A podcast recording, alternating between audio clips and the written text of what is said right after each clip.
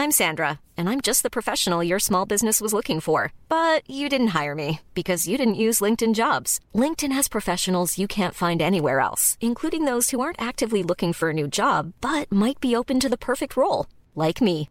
In a given month, over 70% of LinkedIn users don't visit other leading job sites. So if you're not looking on LinkedIn, you'll miss out on great candidates like Sandra. Start hiring professionals like a professional. Post your free job on linkedin.com/spoken today. Now's the time to save 30% on wedding jewelry, only on BlueNile.com. Make sure your wedding ring is the one with your pick of diamond and lab-grown diamond bands, all hand-finished and graded for excellence. Or surprise her with something blue she'll love for life, like a stunning pair of sapphire earrings. Blue Nile's jewelry experts are available 24-7 to help, from fit questions to style advice. Right now, get up to 30% off at BlueNile.com. BlueNile.com.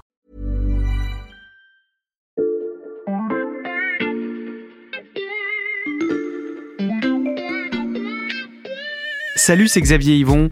Alors que le monde connaît cet été ses journées les plus chaudes jamais mesurées, je vous propose cette semaine une sélection d'épisodes pour comprendre les enjeux du réchauffement climatique. Bonne écoute On n'en a pas fait une série à proprement parler, mais je commence par vous donner un conseil. Avant d'entamer cet épisode, vous devriez écouter celui d'hier. Vous y découvrirez une histoire de lézards mutants face au réchauffement climatique, mais aussi et surtout les pistes d'adaptation de la France après l'été caniculaire que nous venons de vivre, les forêts de la partie nord du pays qui se préparent aux incendies, la réutilisation des eaux usées pour arroser des vignes menacées par la sécheresse, ou encore les barrages censés limiter les risques de submersion sur la côte atlantique. Aujourd'hui, je vous propose de dézoomer un peu. On ne va pas s'intéresser seulement à la France, mais aux pays et aux villes du monde entier. Et plus précisément, à leur résilience face au réchauffement climatique, qu'elle soit due à leur localisation sur le globe ou à des mesures d'adaptation comme celles qu'on vous a énumérées hier.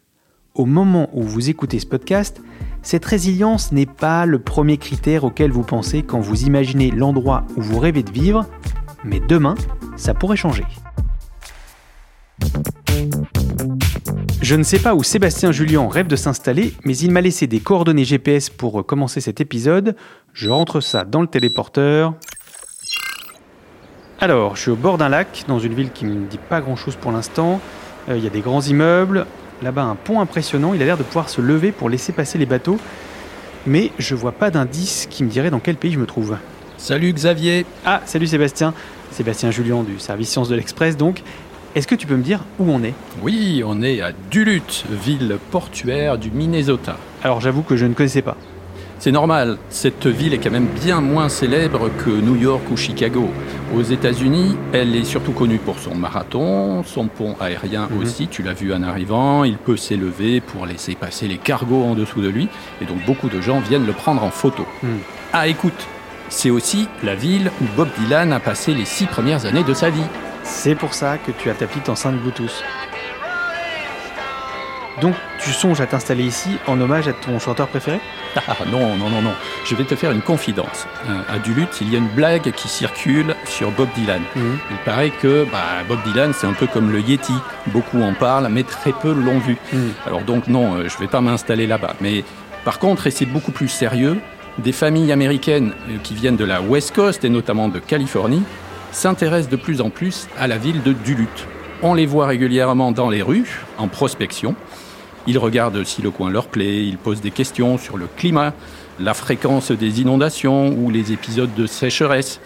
Et assez souvent, ils finissent par acheter une maison sur place. Mais pourquoi particulièrement dans cette ville de Duluth?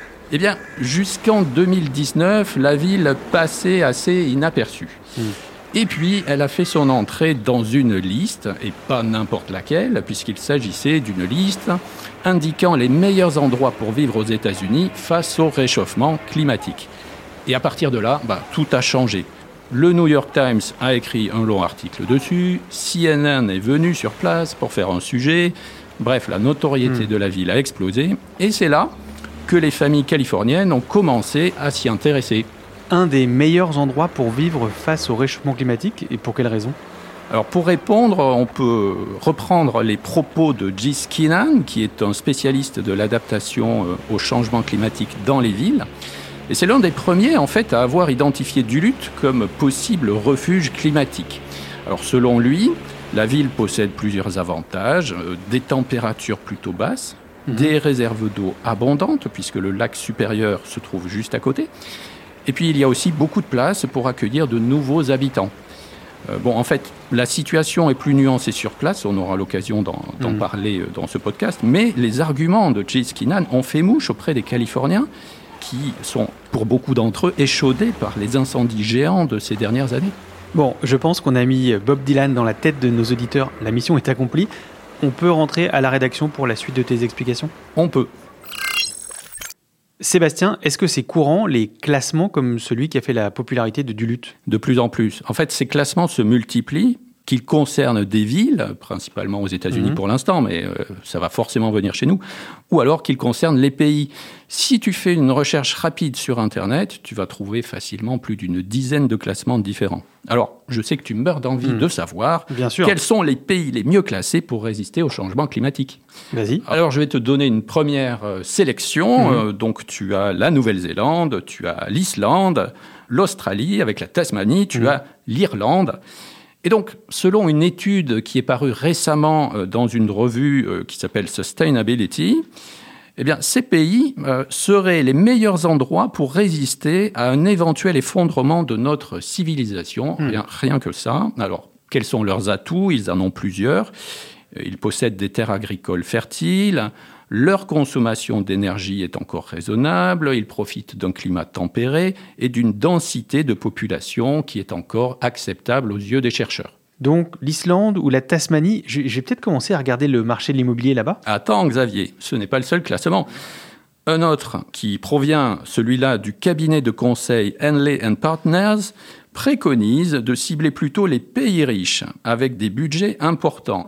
C'est parce qu'avec ces budgets, tu vas pouvoir financer des plans d'adaptation ambitieux. Hmm.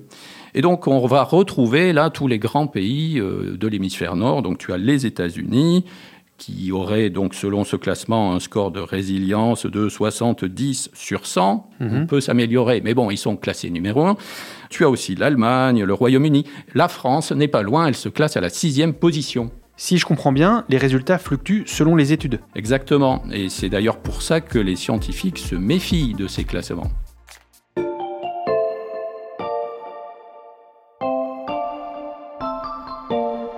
Alors si tu veux bien, tu vas me servir de cobaye pour une petite démonstration, Xavier. Ok, je suis prêt. Alors selon toi, quels sont les critères importants pour mesurer la capacité d'une ville ou d'un pays à servir de refuge climatique? Alors, si je me fie à ce qu'on a dit pour Duluth, je dirais hum, la température, mhm. euh, l'élévation du niveau de la mer mhm. et euh, la fréquence des tempêtes. Oui, c'est pas mal, c'est pas mal. Mhm. Admettons que je prenne tout ça, je mouline, euh, j'en fais un classement. Est-ce qu'il va te sembler pertinent? Alors, j'ai envie de dire oui, mais je pressens qu'il y a un piège. oui, tout à fait. Par exemple, tu n'as pas mentionné la qualité de l'air. Mm. Et donc, si on prend juste tes critères, une ville peut avoir une bonne note malgré une forte pollution atmosphérique. Mm. On n'a pas parlé non plus du budget que la ville ou le pays pourrait consacrer à l'adaptation. On ne sait pas non plus si ce budget euh, serait véritablement appliqué. En fait, la méthodologie de ces classements sera toujours contestable parce qu'il y a mille et une façons de calculer un indice tous les scientifiques ne considèrent pas les mêmes critères comme prioritaires. Et enfin, il est impossible de tout mettre en équation.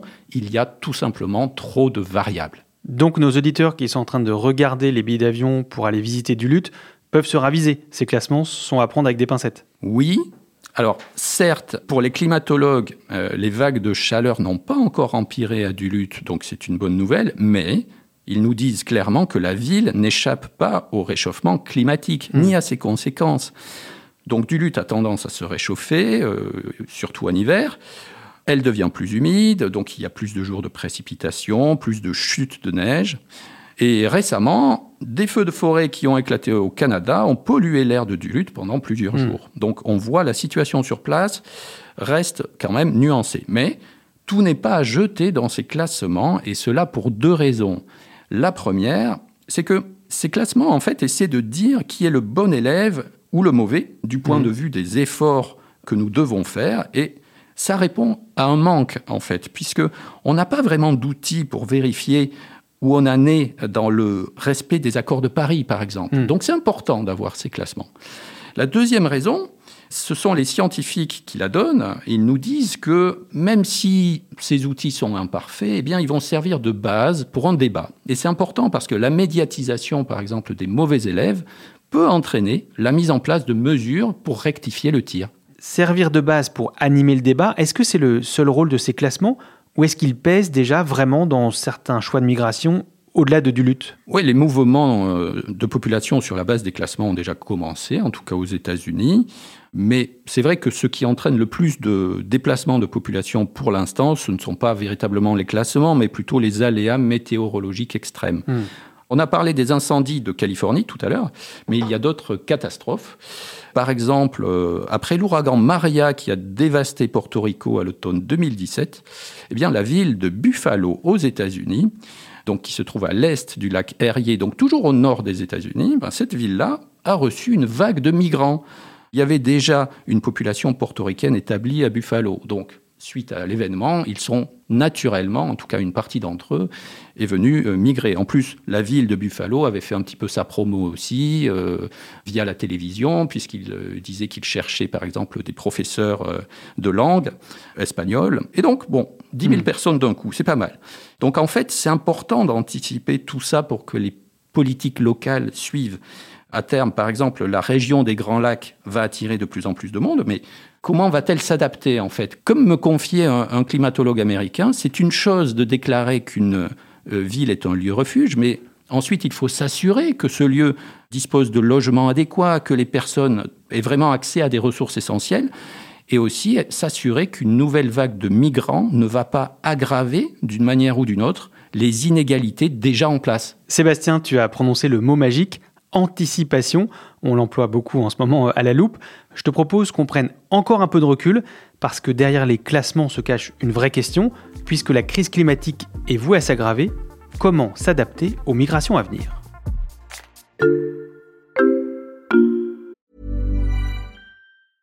Hey, I'm Ryan Reynolds. Recently, I asked Mint Mobile's legal team if big wireless companies are allowed to raise prices due to inflation. They said yes. And then when I asked if raising prices technically violates those onerous two year contracts, they said, What the f are you talking about, you insane Hollywood ass?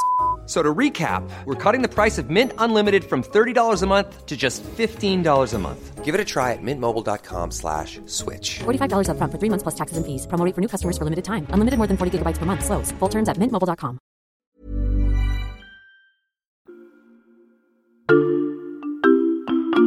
Le pacte mondial pour les migrations a été adopté en 2018 et c'est une discussion qui avait commencé après la crise des réfugiés en Europe en 2015-2016 avec cette idée de mieux répondre à la gestion des réfugiés et des migrations. Vous entendez Camille Lecause, elle est analyste à l'Institut des politiques migratoires, un think tank basé aux États-Unis et en Europe, et vous allez vite comprendre pourquoi elle vous parle de ce pacte mondial pour les migrations. Ce qui a aussi été novateur, c'est que cette dimension climatique a été intégrée dès l'origine, mais quelque part c'était un petit peu en arrière-fond lors de la revue des progrès du pacte mondial en mai dernier à New York.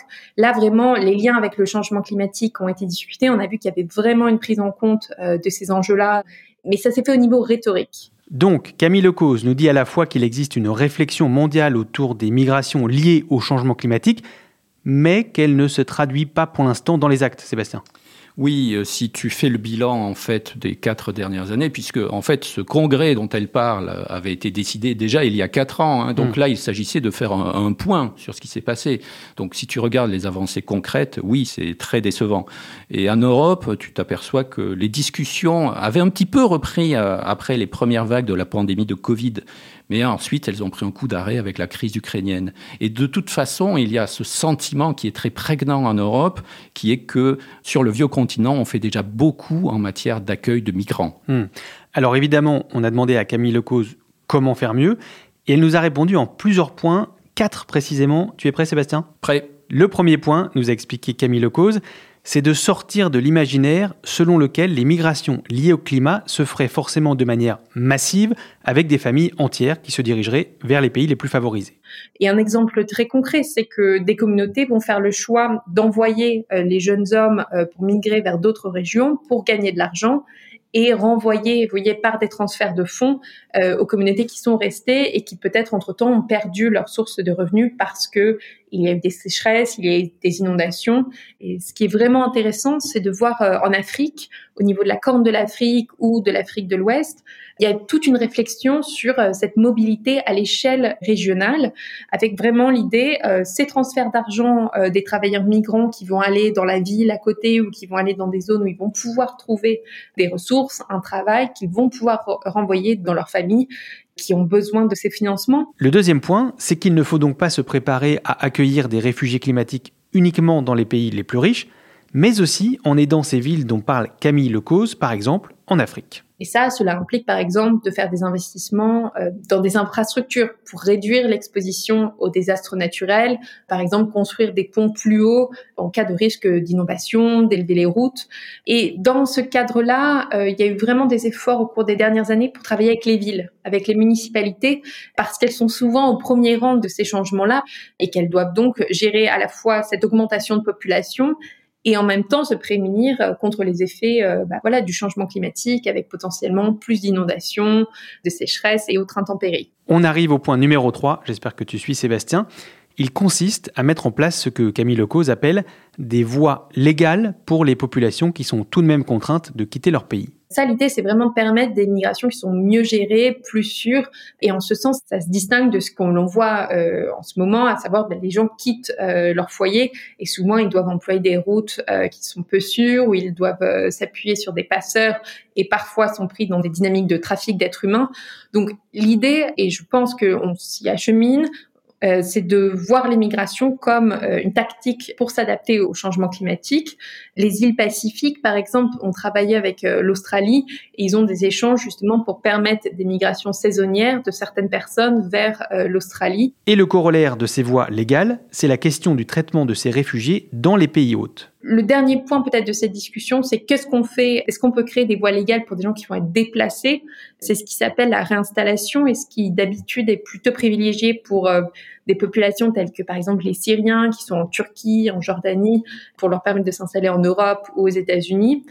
Et là, ce qui était intéressant, c'est qu'au cours des derniers jours, il y a des organisations américaines qui ont appelé la Maison Blanche à créer un mécanisme de réinstallation qui ciblerait précisément des gens qui risquent d'être des réfugiés climatiques et donc euh, quelque part d'ajouter un critère de sélection pour ces réfugiés qui doivent être réinstallés. J'ajouterais que l'actualité ramène ces questions sur le devant de la scène de plus en plus souvent.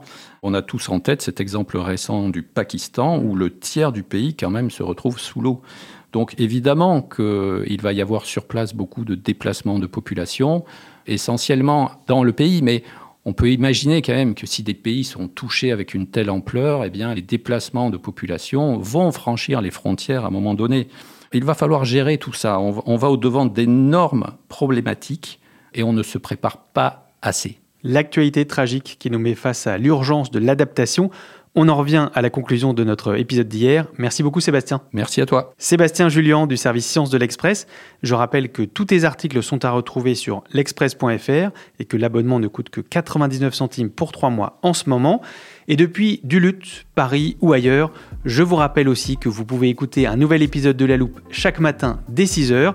Il vous suffit de vous abonner sur votre plateforme préférée, Spotify, Deezer ou Castbox par exemple. Et pour nous écrire, l'adresse c'est toujours la même, la loupe at l'express.fr. Cet épisode a été écrit par Margot Lanuzel, monté par Ambre Rosala et réalisé par Jules Cro. Retrouvez-nous demain pour passer un nouveau sujet à la loupe.